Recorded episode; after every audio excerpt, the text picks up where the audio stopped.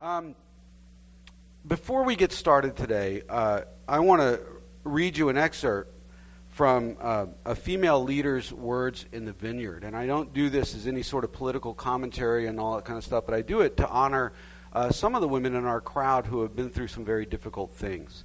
Um, and I know that that churns up a lot uh, in, in people. So uh, she writes this I am a survivor of both rape and intimate partner abuse. Oh, sorry.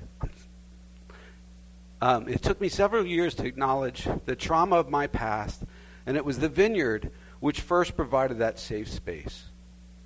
Until that point, I, much like others, did not report. I feared not being believed. I feared ruining somebody's life. I was ruled by the shame I felt and truly believed the assault was a result of something sinful in me. It was not until I encountered the vineyard that I began to hear a different message. The topic of rape and sexual assault were not dismissed but rather they were a, there was a space for conversation, and safe conversation and support.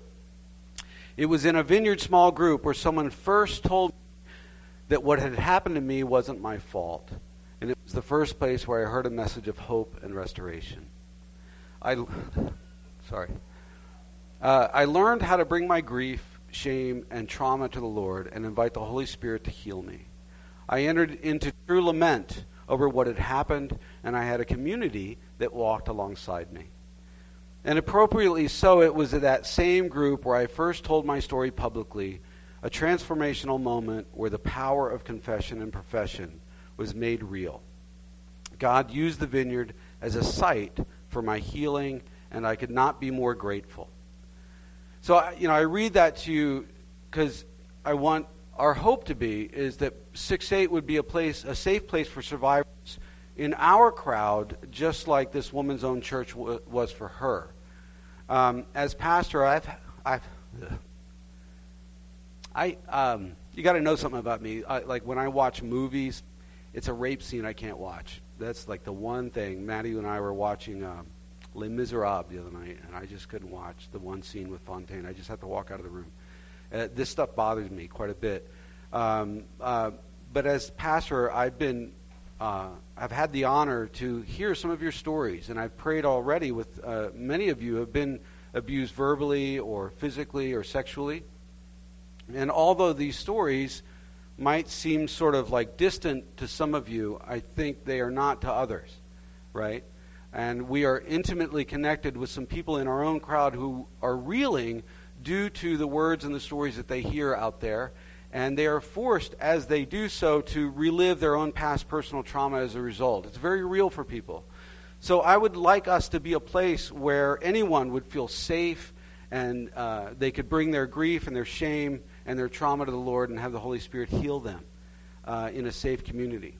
Our greatest impact on the world out there is what we do in community with each other in here right? How we treat each other, how we love and minister to one another. And I really want that to be uh, a true thing. So sh- we should always be prayerful about how we can do that better. Uh, in light of all that, one of our si- own six is telling her own story uh, of this, this kind of uh, trauma in her life through the avenue of theater very soon. Um, you can talk to Maranatha directly. She's sitting in here today. I've got permission to say, say her name and direct you to this. Um, you could email me for the details. I, uh, and, but this is one way that she's using her story to bring healing and awareness and witness of Christ to other people within her sphere of influence. Uh, we also have Sarah Bloom, who has been through trauma like this, and she is totally open to anybody else who has experienced anything like that to talk to her as well. So, um, October 29th at 6 p.m uh, at her house unless she gets too many people and then she's got to move it. Uh, but you can email me and I can get you in touch with her. So, amen. Um, let me pray before we get started. Father, we thank you uh, that, man, like uh, all that is heavy, but there is freedom. Uh, the blood of Christ washes away shame, brings healing, brings freedom, brings forgiveness, um, gives us new eyes to see the world with, new hearts to feel the world with, new brains to think through the world with. And so we ask, Father God, that you would teach us this morning and continually, as you already are doing, just continually build us up as a church, as a loving, caring, uh, very deep, but also very fun community, Father. We want to be reflective of you in, in all the, way, the ways that we can. So we ask that you would convict us where we need to be convicted, you would encourage us where we need to be encouraged, and that you would just walk through this life with us. Uh, your presence is the most important thing that we need in our lives. And so we ask for more of that. And in Christ name we pray. Amen. Last week we looked at our. If you don't know, we're in six eight verse six eight at six eight. Is that what we're calling it? By the way, I screwed up the slides. They're usually longer. Sorry. Anyway, um, but la- we're in the six eight at six eight. Uh, our vision and values series. We do it every number of years just to make sure we're staying sharp. Uh, but last week we looked at our purpose statement, which was in short form to follow Jesus, right? And we said that Micah 6 8 our signature verse for this church was a response to the Israelites not following God, right? And it says this He, he has told you, O man, what is good, and what does the Lord require of you? But to do justice, in other words, to act justly, to love kindness, or, or to lo- love mercy, it can be translated, and to walk humbly with your God. There shouldn't be a question mark at the end of God there. Sorry. like, do you want to do that? No. Um, anyway. um, but uh, we said goodness here is made up of the very practical and moral imperatives of acting justly and loving mercy and walking humbly with God. And today we want to look at our vision statement, which says to live as Jesus did in word and deed, awakening others in their own spiritual journey with Him. And uh, the shortened version of that is just plainly to live as Jesus did. And following Jesus and living as Jesus did are two very similar thoughts. In other words, they're the continuation of the same thought. Um, so I thought it would be good to look at how Jesus lived, and starting in Philippians chapter 2, verses through 8 it says this In your relationships with one another, in other words, how you treat each other, how you live life out together, right? Have the same mindset as Christ Jesus, who, being in very nature God, did not consider equality with God something to be used to his own advantage. Rather, he made himself nothing by taking the very nature of a servant, being made in human likeness. And being found in an appearance as a man, he humbled himself by becoming obedient to death, even death on a cross my friend Keith um, was an assistant coach for his daughter's uh, soccer team, and Keith didn't really know how to coach soccer. so, uh, so when he first showed up to the soccer practices, the head coach didn't show up, and Keith was a little nervous.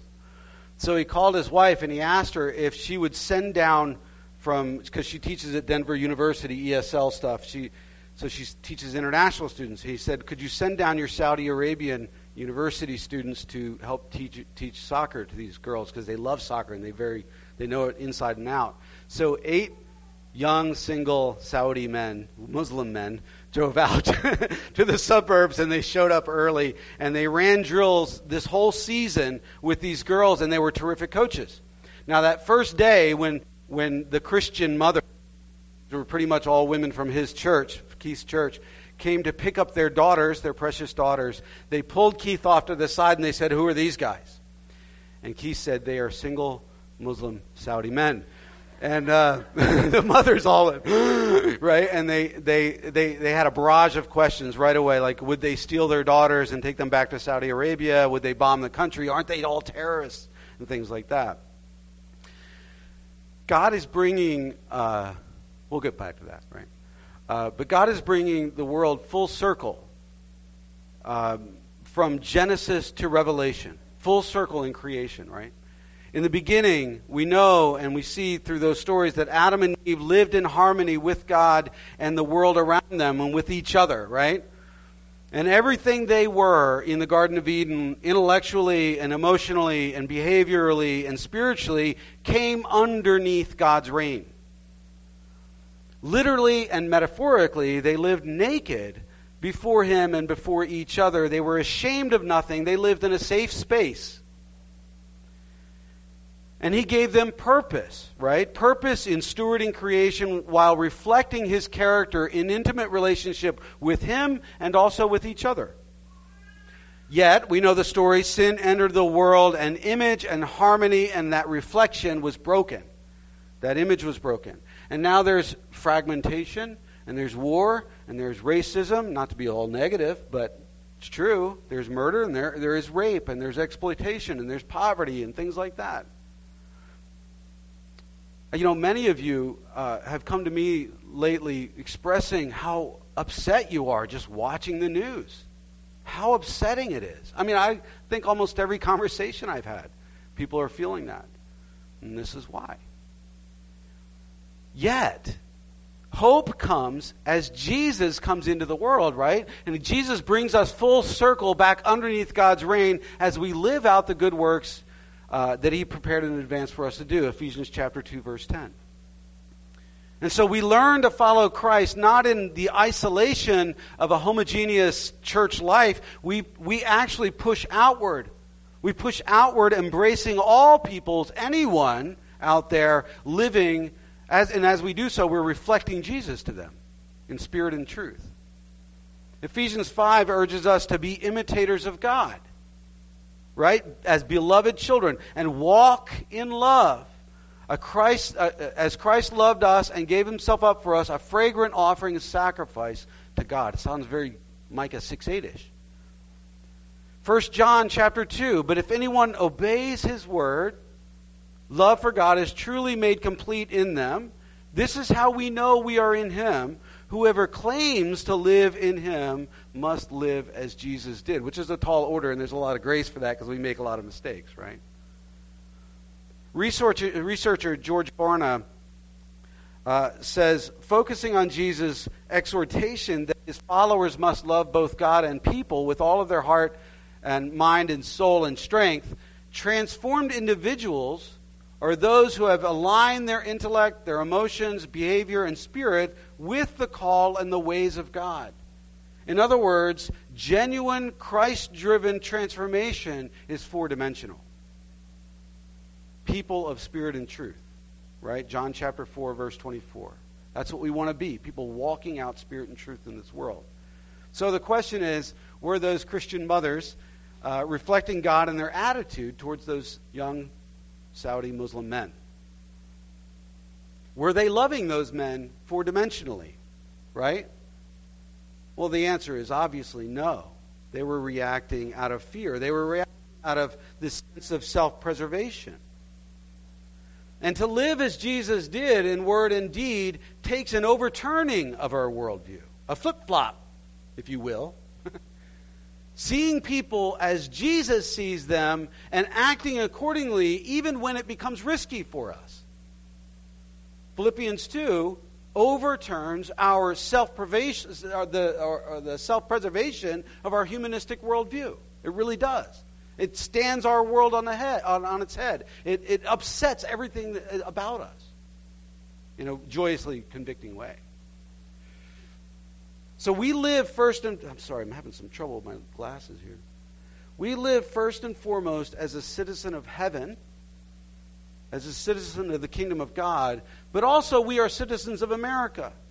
A kingdom of the world with all of its rules, all of its regulations, all of its expectations of how to get ahead, how to prove yourself, how to survive, which brings tension to our own spiritual journey, our own walk. It really does. It's hard sometimes. It's hard to know how to be a Christian. The Philippians, just like us, lived in this tension as citizens of God's kingdom, as God's people under the kingdom reign of God, but also under the Roman Empire. They had to give Caesar what is Caesar's, right? And as a result, Philippians 2, written to them in that context, is a word picture of Jesus as their king a model to reflect, so to speak, different than any other worldly king out there, different than Caesar. You know, years ago, I remember watching Saddam Hussein go from riches to rags, just watching it on the news all the time, just constant barrage of words on, on, uh, from the radio about it. He was a worldly king. He was feared. He, you know, he amassed power. He wiped out anybody in, in front of him. He, but eventually he was toppled from his throne. Pat while Kim and I were in Indonesia, uh, he imprisoned and he murdered many. But while we were there, our first year there, he was overthrown from his 32 year reign. It was a crazy time for us. Two kings who went unwillingly from riches to rags, disgraced. Pak Suharto had to live in this house with tanks guarding his street. He couldn't leave his house forever anymore. The kingdom of God is opposite of that, right? It's not a kingdom of the sword. It's not about amassing wealth. It's not about grasping at power. It's not about subjugation or control or fear or manipulation or guarding yourself or guarding your rights. It is about, though, it is about compassion and humility and gentility and care and justice and mercy and self uh, sacrificial Calvary like love. Living in scriptural truth it is about bringing freedom from sin instead of bondage to sin. A contrast of two kingdoms, right? How does somebody live under God's kingdom reign while immersed in a worldly kingdom? How do we do this? And so, remembering Philippians 2, let's look at some other passages. Matthew chapter 20, uh, verses 25 through 28. Jesus called them together and said, you know that the rulers of the Gentiles lord it over them. So, over, right? Authority and power, right? So the, the rulers of the Gentiles lord it over them, and their high officials exercise authority over them. Uses that twice there, right? Not so with you. Instead, whoever wants to become great among you must be your servant. And whoever wants to be first must be your slave. Just as the Son of Man did not come to be served, but to serve, and to give his life as a ransom for many. That overturns your world, right? So disciples arguing, you know, who's going to be first in the kingdom of heaven? And Jesus says, that's not how I do kingdom. That's not how my kingdom operates, right? He came to serve, not to be served. He came to ransom his life for many, give up his own life. And as in Philippians, we are called to emulate, emulate him in that attitude and in that kind of a service in the world. And he contrasts for us this idea with the world and its rulers who seek to wield power over people, but in Christ we practice power under. We lift people up. Amen. Good to say amen when the pastor's preaching. It makes him feel like he's connecting. As we see this played out, uh, as we see this played out, played out in Matthew 26, uh, 50 through 53, it says, Jesus replied, Friend, do what you came for. And this is when he's being arrested in the Garden of Gethsemane, right? And the men stepped forward and they seized Jesus and they arrested him. And with that, one of Jesus' companions reached for his sword, whoosh, drew it out, and struck the servant of the high priest on the uh, uh, priest, cutting off his ear. Ow! Right? Put your sword back in its place. Put your sword back in its place, Jesus said to him, for all who draw the sword will die by the sword. There's some wisdom right there, baby. Right? For all who draw the sword will die by the sword. Do you think that I cannot call on my Father and he will one put, you know, at my disposal more than 12 legions of angels. Swords away. That's not how I do kingdom. Jesus had all the power in the universe that he did not wield. He let it happen. Yeah, wow. That's wow right there, right? John 18. Pilate then went back inside the palace. Jesus is in shackles, right? Summoned Jesus and asked him, Are you the king of the Jews? Is that your own idea? others talk to you about me. Am I a Jew? Right? What do I care? That's what he's saying, right? A Jew? What do I care? It was your people and your chief priests who handed you over to me. What is it that you have done? Like, what, what, why are they so upset? Said, My kingdom is not of this world. If it were, my servants would fight to prevent my arrest by the Jews, but now my kingdom is from another place. Pilate, concerned of a challenge to his own little worldly kingdom, saw no threat in Jesus. Saw no threat in Jesus. It wasn't a big political thing. Jesus wasn't trying to overtake the government, anything like that. He saw no threat in it. So the, let's look at the essential difference between the kingdom of the world and the kingdom of God. Firstly, the kingdom of the world is all about coercion and force. You've, some of you have heard me say this over and over again. It just got to get into our heads. It's, it's all about behavioral mod- modification by, by law or threat of punishment. It is all about power over people. The kingdom of the world only has power to institute laws to control behavior, and that's not necessarily a bad thing, right? But we got to understand the heart doesn't factor into that at all. If you don't steal from me simply because you'd go to jail for stealing from me, then the kingdom of God or the kingdom of the world has done its job well. But it can't cause you to become the kind of person that would never steal from me. Right? It has no power to change my heart. If, if it can't make you love its king, it can only make you fear its king. Hillary Clinton knew this when she was approached by a supporter. In an interview or, or, in a news story, she was approached by a supporter, and he said, We have to change laws to change hearts. And she turned around and she almost bit into him. And she said, You know what? That's where you're wrong. Laws will never change hearts, they will only inhibit behavior. They will only inhibit behavior. And behavior does need to be restrained, doesn't it? It really does.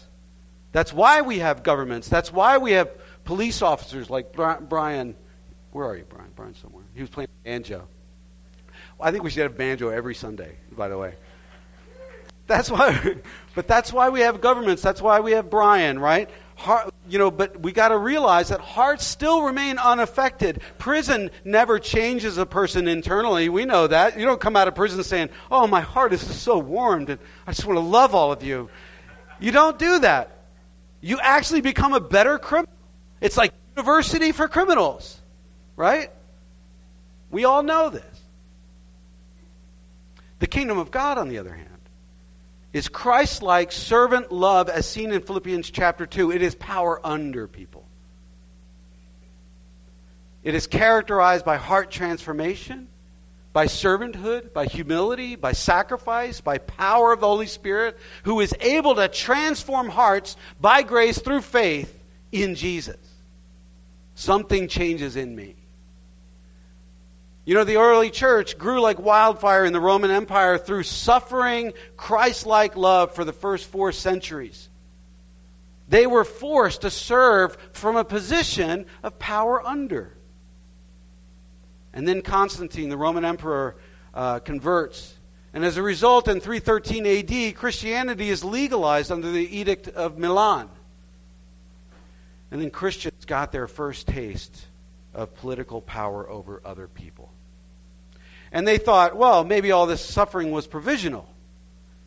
Now we have Constantine on our side. Now we've got some power. Now we can enforce Christianity because it only makes logical sense. We can legalize our morality because it makes sense. It's, it's good and it's logical and it's right for people. In 381 AD, Christianity is declared the official religion of the Roman Empire, and we have full power now. And one year later, the first infidel, non believer, is killed because he won't become a Christian. How quickly we digress right? So is forcing people to believe like you, Christ like love, is it just? Is it merciful? Is it humble? No. Is worldly power over people the way to advance the message of Jesus? Absolutely not. Some say we got to bring America back to God, sneer quotes, back to God, by the way, inferring that it had once practiced the power under you know, love indicative of Jesus. We may have some Christian stuff in our country, but did we really ever truly, as a country, practice the power under love that is indicative of Jesus' life?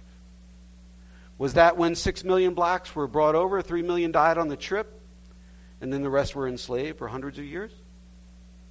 Was that when 20 million Native Americans were murdered and the remaining members of the Cherokee, Muskogee, Seminole, Chickasaw, and Choctaw nations were forced uh, off their land. Their land was taken away, and they were forced to walk the Trail of Tears in 1831, on which thousands of them died. Did you realize, do you realize that it was three years into my birthday, on June 20th, 1995, that the Southern Baptist Convention denounced slavery, finally denounced slavery, the issue that they were birthed upon in 1845, because they wanted to have slaves and they wanted to say Christians could have slaves, so they, they were started for that very reason. And it wasn't 19, until 1995 until they denounced that. So were these and other such acts Christian in Christian history, kingdom of God or kingdom of the world acts? The kingdom of the world acts for sure. Just because something done in the name of Jesus doesn't mean that it's reflective of Jesus. We've got to be fair with our history. Let me say that twice. Just because something is done in the name of Jesus doesn't mean it's reflective of Jesus. And secondly, we also have to remember that we cannot expect something of a worldly kingdom which it cannot deliver by its own nature. God directs us, the people of God, back to the cross constantly. Constantly. Individually and corporately, by the way. Because something is done you know, in us. It's developing our character, it's witness, it's developing our witness as a result as we constantly get crucified.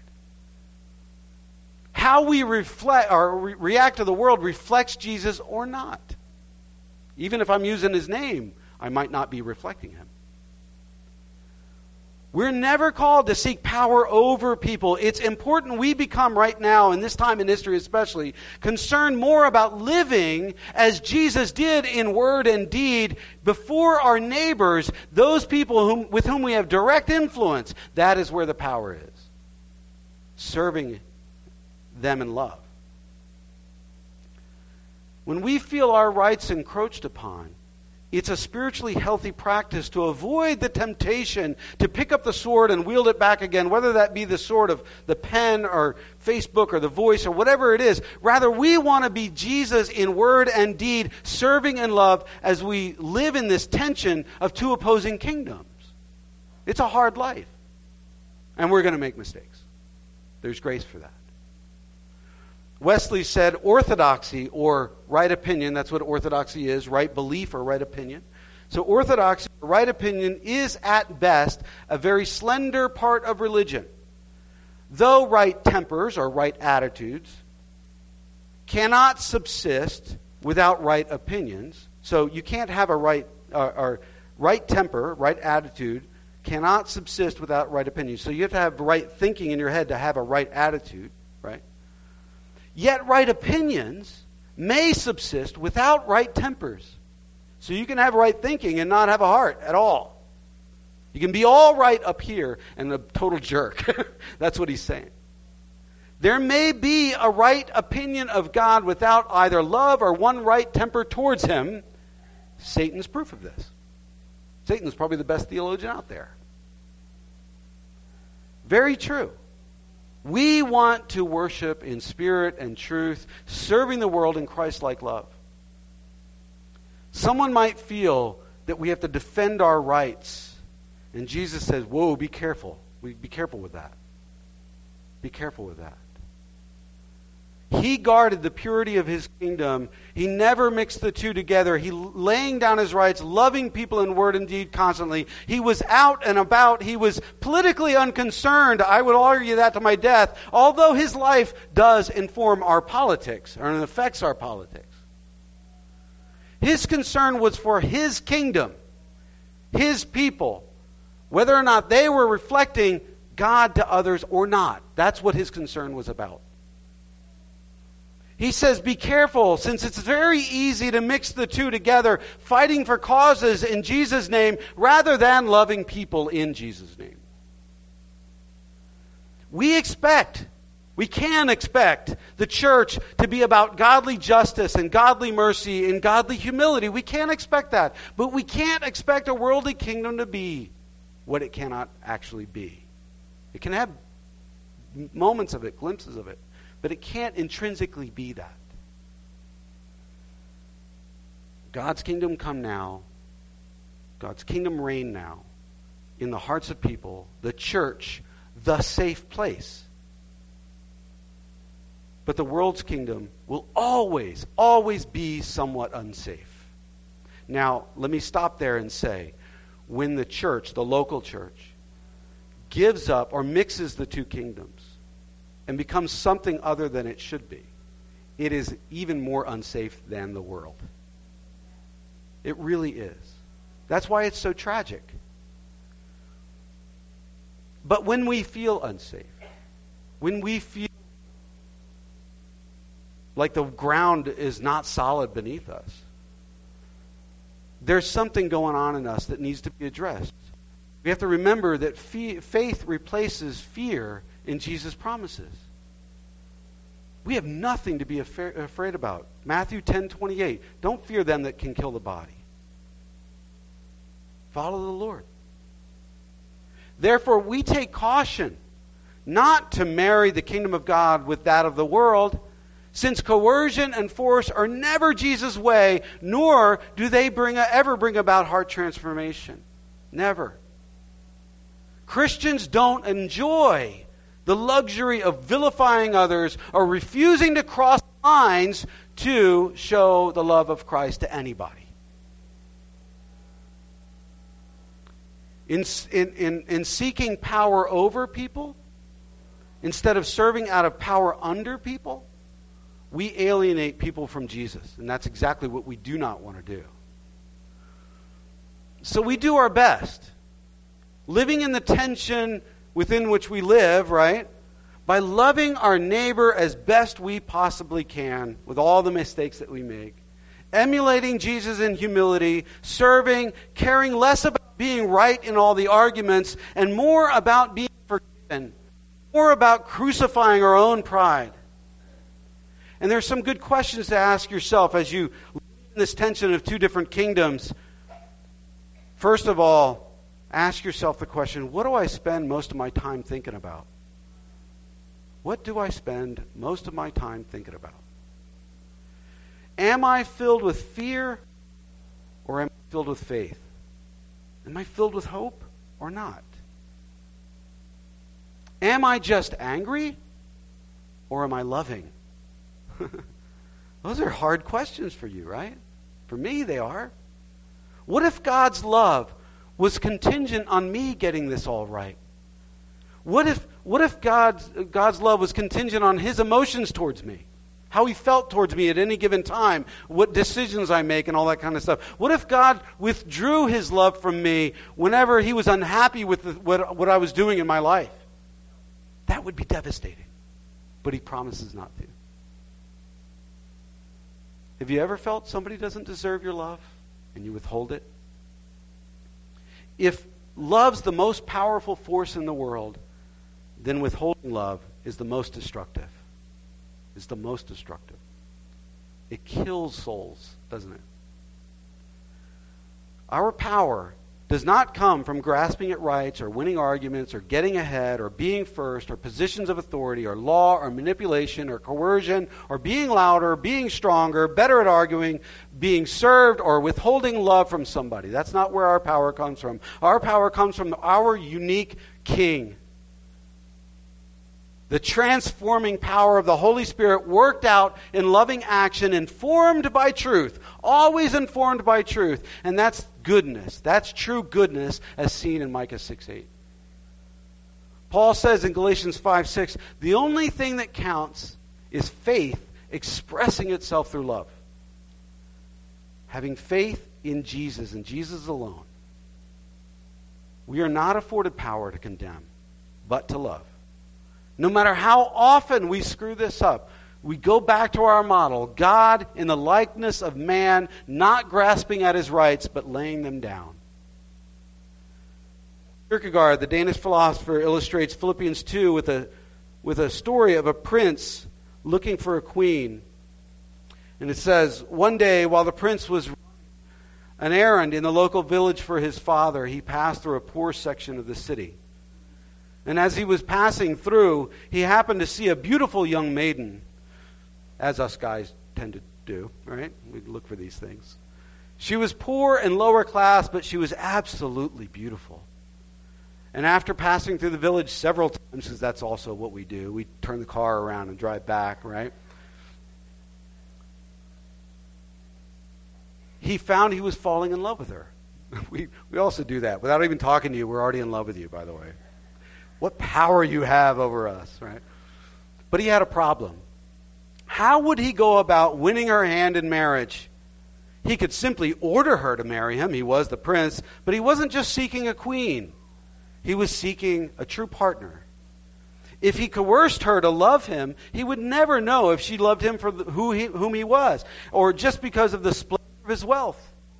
So the prince came up with another solution. He took off his kingly robe and he put on the garb of a peasant and he moved into the village and he began to live among the people. And he shared their interests and shared their concerns and he talked their language. And this was no mere disguise, it became his identity.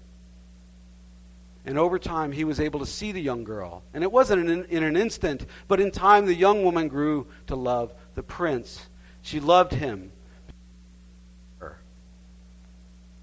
And that is the kingdom of God.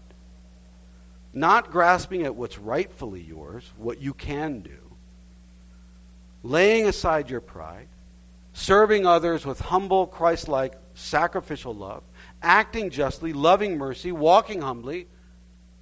See, real power lies in nothing but in following our true King who went willingly from or riches to rags and then back to riches again through the way of the cross, through death, through sacrifice.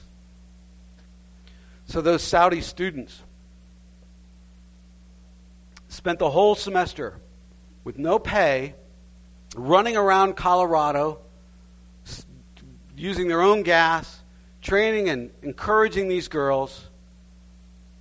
And by the end of the season, though, those others still regarded them as terrorists.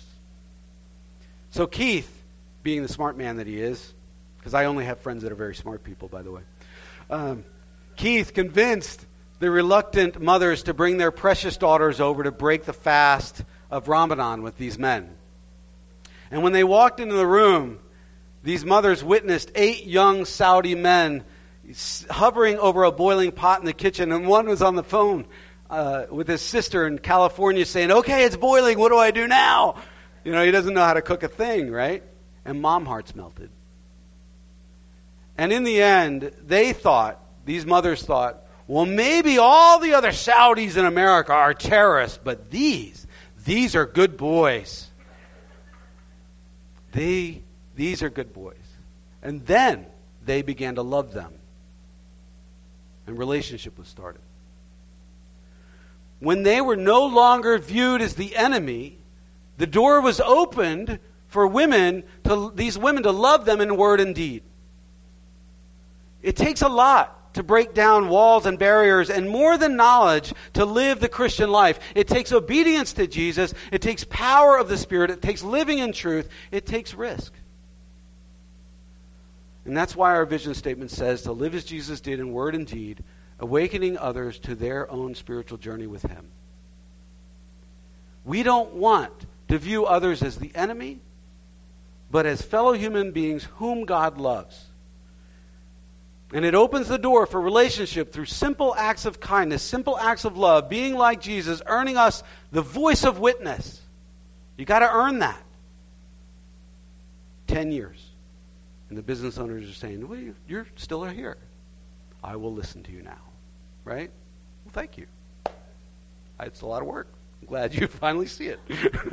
right? God is bringing us full circle to reflect Him. when we can walk in humility before Him, He leads us into a life with others where we can learn something of God and everyone's spiritual journey is awakened.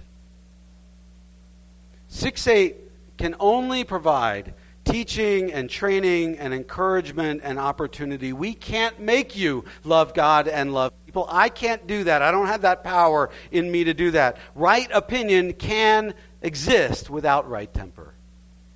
You could come here every Sunday and couldn't you could not give a crap about any of this.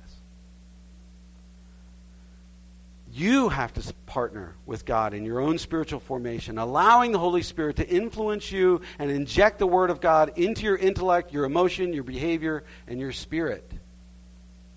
Because we need to be witnesses of Jesus, not using his name angrily to further opinions or drive wedges or reinforce fear. True loving evangelism of others by Christians walking in spirit and truth is the answer to all of our ills in this country and in life and in the world, given that truly transformed people in Jesus value life and value others. Truly transformed people in Jesus, let me say that twice, value life and value others. They don't devalue people. They don't separate and attack and rape and subjugate and kill or call people derogatory names or hold people back from, their, from anything because, due to their ethnicity. They don't do that. They exhibit the fruits of the Spirit, as seen in Galatians chapter 5. They act in love and joy and peace and forbearance and kindness and goodness and faithfulness and gentleness and self control. Why? Because against such things there is no law. There is no law.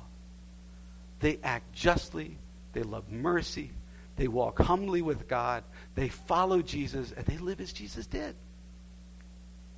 Because 1 John 2 6 said, Whoever claims to live in him must live as Jesus did. Hard stuff.